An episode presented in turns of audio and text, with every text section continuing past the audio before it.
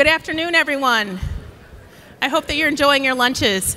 My name is Nichole Francis Reynolds, and I serve as the Vice President and Head of Global Government Relations at ServiceNow.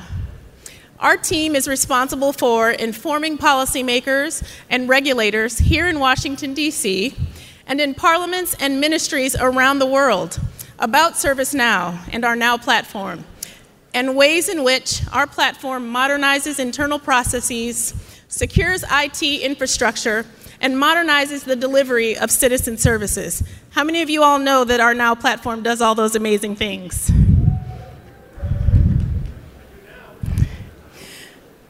Now more than ever, governments around the world are embedding cybersecurity into their IT infrastructure. They are safeguarding critical data from national security threats. They are accounting for their hardware and software assets and implementing tech solutions to predict unusual behaviors that could pose threats to their systems. For example, just last week, the Biden administration released its national cybersecurity strategy to secure the full benefits of a safe and secure digital ecosystem for all Americans.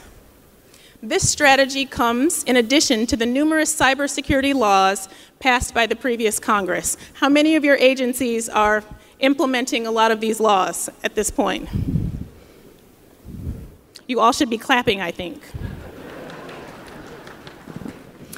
Our team asked House Homeland Security Committee Chairman Mark Green of Tennessee to share his thoughts about the new cybersecurity laws and ways public private partnerships can help protect the federal government's infrastructure.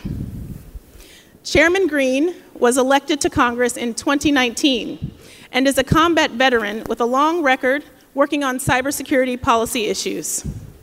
Last Congress, he served as a member of the Cybersecurity, Infrastructure Protection, and Innovation Subcommittee. He is an advocate for having the federal government address cyber threats, leveraging the public private sector. Let's pause to hear from Chairman Green. Hello, I'm Congressman Mark Green from Tennessee and the chairman of the House Committee on Homeland Security. I'm honored to have the opportunity to speak to you all about my priorities to address the growing cyber threat in a thoughtful, bipartisan, and strategic manner. As you all know far too well, cyber threats are one of the greatest national security risks of our time. We face these threats from criminal actors and, of course, nation state adversaries targeting government and private entities alike, including our hospitals, schools, and financial systems. In the 117th Congress, the House of Representatives passed significant cyber legislation and provided CISA with substantial funding to judiciously carry out its mission. Now, in the 118th Congress, we will ensure oversight of the implementation of the Cybersecurity and Infrastructure Security Agency, or CISA's, new authorities and resources. These new authorities have the potential to elevate and bolster CISA within the federal cybersecurity governance infrastructure. But it's imperative that the agency responsibly and purposefully implement them to ensure its success. And that's why I intend to focus on oversight through a robust schedule of hearings, briefings, member academies, site visits, and investigations this Congress. In particular, CISA must be strengthened as an information enabler rather than a regulatory agency. The Biden administration and others have talked about cyber as a team sport. I agree. Therefore, building partnerships between government and industry is essential. A successful partnership will be based on mutual trust, not some expansive and duplicative regulation. Congress has indicated there is a place for thoughtful, smart regulation. In fact, one of the most significant pieces of cyber legislation in the 117th Congress was the Cyber Incident Reporting for Critical Infrastructure Act of 2022. This legislation will be an important test of CISA's ability to carry out its mission and authorities without overly burdening our industry. It is a big responsibility with the potential for enormous impact on America's cyber readiness and responsiveness. I'm concerned by the recent emphasis on scattershot, duplicative regulation coming from the White House and other agencies rather than focusing on the congressionally mandated incident reporting rulemaking process. The key to building trust is employing harmonization across federal agencies' varying cybersecurity efforts. We must clarify federal cybersecurity roles, responsibilities, and regulations to minimize confusion and redundancies across the government. In addition to CISA's responsibilities as a partner with industry, it has an important role to play as the administrator of federal civil executive branch cybersecurity. One of CISA's flagship cybersecurity programs, Einstein, is actually up for reauthorization at the end of this fiscal year. I'm encouraged by CISA's efforts to rethink that program as we shift focus from perimeter security to endpoint detection and response capabilities. CISA needs to increase visibility into the cybersecurity of federal networks starting with gaining greater fidelity of the assets the federal government has, including all of our software assets. Understanding the potential attack surface within the federal government is crucial. I mean, we can't defend what we can't see. I plan to work with CISA and my partners in Congress to identify the appropriate tools and reforms to improve CISA's visibility across the federal executive branch. Improving our national cybersecurity is of the utmost importance, but we cannot ignore the need to hold adversarial nations accountable for any malicious cyber activity. Adversaries like Russia are creating safe havens for bad actors, including ransomware gangs. The persistent threat from China looms over us, particularly through cyber enabled espionage. And the only way to deter this activity is to respond with strength. This administration must hold these nations accountable through punitive sanctions and other tools at their disposal. In my role as the chairman of the House Homeland Security Committee and as a member of the House Foreign Affairs Committee, I intend to find ways to address both sides of the cybersecurity challenge improving our nation's defenses and holding bad actors accountable. Now, these are hard problems that can only be addressed through close partnership between Congress, the administration, and of course, our private sector. I look forward to tackling these issues head on to strengthen our nation's cybersecurity posture and to protect our homeland security, economy, and our American way of life. And I want to ask you for more details to see my, uh, my Twitter page, Rep Mark Green. Thank you and enjoy the rest of your day. We appreciate Chairman Green for taking time to provide his insight. We at ServiceNow want to work more closely with all of your agencies to protect critical data and safeguard the information of all Americans. We also know that cybersecurity is only one part of this very important equation of delivering more modern citizen services. Governments need a robust and skilled workforce to execute its mission. I sat down recently with Congresswoman Terri Sewell of Alabama to discuss this and other important issues. In the interest of full disclosure, I served as her chief of staff years ago. I should say not that long ago, but it actually was, uh, when she first got elected to Congress in 2011. Uh, she serves on the exclusive House Ways and Means Committee. And I will forever be grateful for the opportunity of serving as her chief of staff, sitting at the table, learning about how legislation is created and not created, uh, learning how policies are executed all the way through. Um, she was the first African American woman to be elected to represent Alabama, um, and she represents Selma, Montgomery, Birmingham, Tuscaloosa, and other cities in between.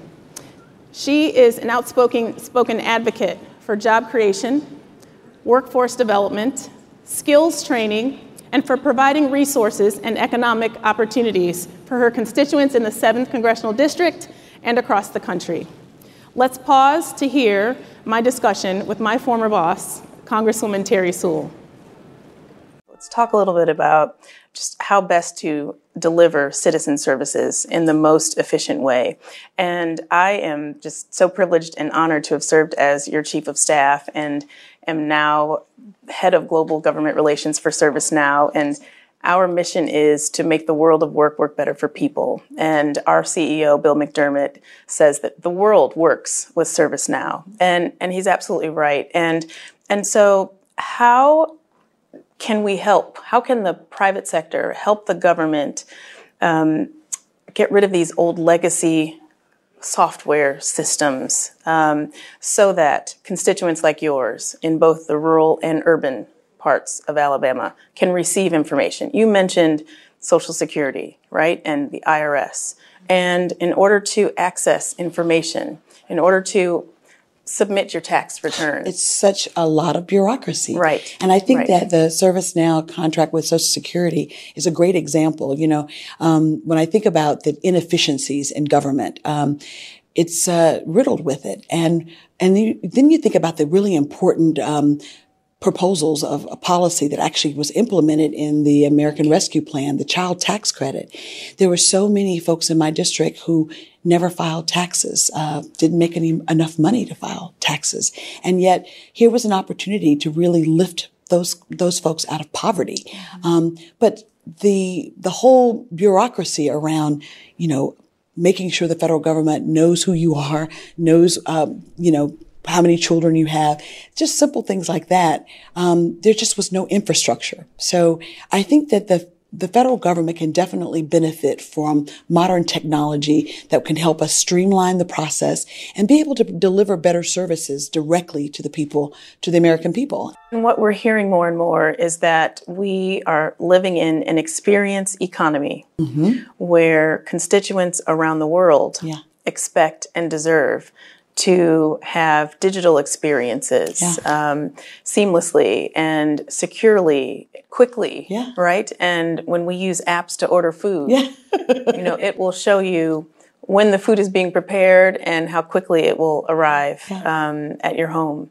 And citizens deserve the same when Absolutely. they are applying for benefits, disability Absolutely. benefits, Absolutely. or veterans, right? And even their visas. I mean, I have a, a small immigrant population in Alabama, but nevertheless, um, the bureaucracy that is federal government has to be broken down. And I think that in many ways, technology can level the playing field and allow um, even the most remote areas mm-hmm. be able to have access uh, to information, access to services, um, access to benefits. And so I, am really excited about the prospects of this bipartisan infrastructure um, being able to have so much so much money that will actually be able to help um, you know constituents all around uh, the country, no matter whether they're in small rural Alabama mm-hmm. or in sophisticated New York City. it doesn't right. really matter. So um, that's really great. We are uh, working with the Army yeah. um, with regard to on post housing. And what we're finding is that um, years ago, if there was a problem in a soldier's barracks, mm-hmm. um, that that soldier had to find the base commander and use some sort of clipboard and write down their issue mm-hmm. and then wait to have it resolved. Mm-hmm. And so now with technology, he or she can use the app or their family member while yep. they're family is yeah. away serving can use their app yeah. um, and register you know create the case the casework for this um, and as you mentioned that the issues are common across the world this is the same sort of experience that soldiers all around the world could right. use yep, this is um, the same sort of experience that those who live in public housing yeah. could use. Uh, and we've learned recently that, um, you know, but for some sort of app that tenants uh, could use, residents could use in public housing in the Bronx or in Philadelphia. Um, we could have possibly prevented something like these tragic fires that have taken place. Um, and, and so technology can be used, replicated around the world. Absolutely. You know, and we have to also break down barriers of fear or phobias around technology. Yes. Um, when I think about communities of color, um, you know, while we are very agile with our phone, I, I, I had a I had a, some some trouble bringing my senior citizens along uh, when it comes to telehealth or when it yes. comes to um, being able to access um, the, the great information they need on an app mm-hmm. um, or sign up for benefits on an app, right. you know? Tell me about just the work that you're doing to prepare this next generation for these 21st century jobs yes. that you're hearing about from companies in your district. Well, you know, um, leveraging these amazing companies in my district and trying to get more internship and apprenticeship programs, workforce development. Um, it's a win-win for the corporation because they get a chance to help develop new talent and potentially new employees. And it's the, the perfect way to help uh, students actually uh, attain a skill and be able to get good jobs, right? Um, I think about my district uh, with all the HBCUs that are in my district. Alabama State, my mom, the Alabama State University where my mom and dad went to school, Miles College and Lawson State, and creating partnerships between Honda and and and my and and and Daimler. yeah, absolutely, mm-hmm. and mm-hmm. Mercedes and Shelton, Shelton State. Um, those are the things that are within my realm of you know. It's hard to pass legislation to get 218 people to agree, um, but it's easy to uh, convene roundtable discussions with presidents of your colleges and uh, the head of the the uh, Mercedes-Benz facility to talk about apprenticeship programs and partnering with one another. I do believe that uh, making sure that we are getting the best talent means that we are promoting our historically black colleges and our minority serving institutions. Um, they are they are the, the, the reason why we have black doctors and black lawyers today, and they're still relevant today. I think about uh, all of the, the the the the amazing folks that are in the black colleges in my in my district, and so I think that the best way that we can prepare them for the future is working with industry, uh, developing public-private uh, partnerships that promote skills training, workforce development, that actually will um, develop the the next Nichole Francises uh, of the world, and that's how we move it and pay it forward, frankly. So, in addition to learning about cybersecurity and workforce development from Congresswoman Sewell, if you looked at the background in the video, I learned about frames and matting them and positioning along the walls and flags and et cetera. Um, flag requests are big um, components to the constituent services, but to members of Congress, all the wonderful pictures that they take with many of you and, and your cabinet secretaries and lobbyists, including Fred Griffey, who's here today, um, and staff. Um, they treasure those, and so I learned so much about uh, framing and, and, matting the, frame, uh, the frames. Um, as you heard from both Chairman Green and Congresswoman Sewell, we are stronger when we work together. ServiceNow's mission is to make the world work for people, all people, and that includes governments. We want to help make government work for those you all serve. And to all of you, thank you for listening and watching. And we hope that you enjoy the rest of your lunch um, and the rest of this amazing Fed Forum. And we look forward to working more closely with all of you to execute your mission. Thank you.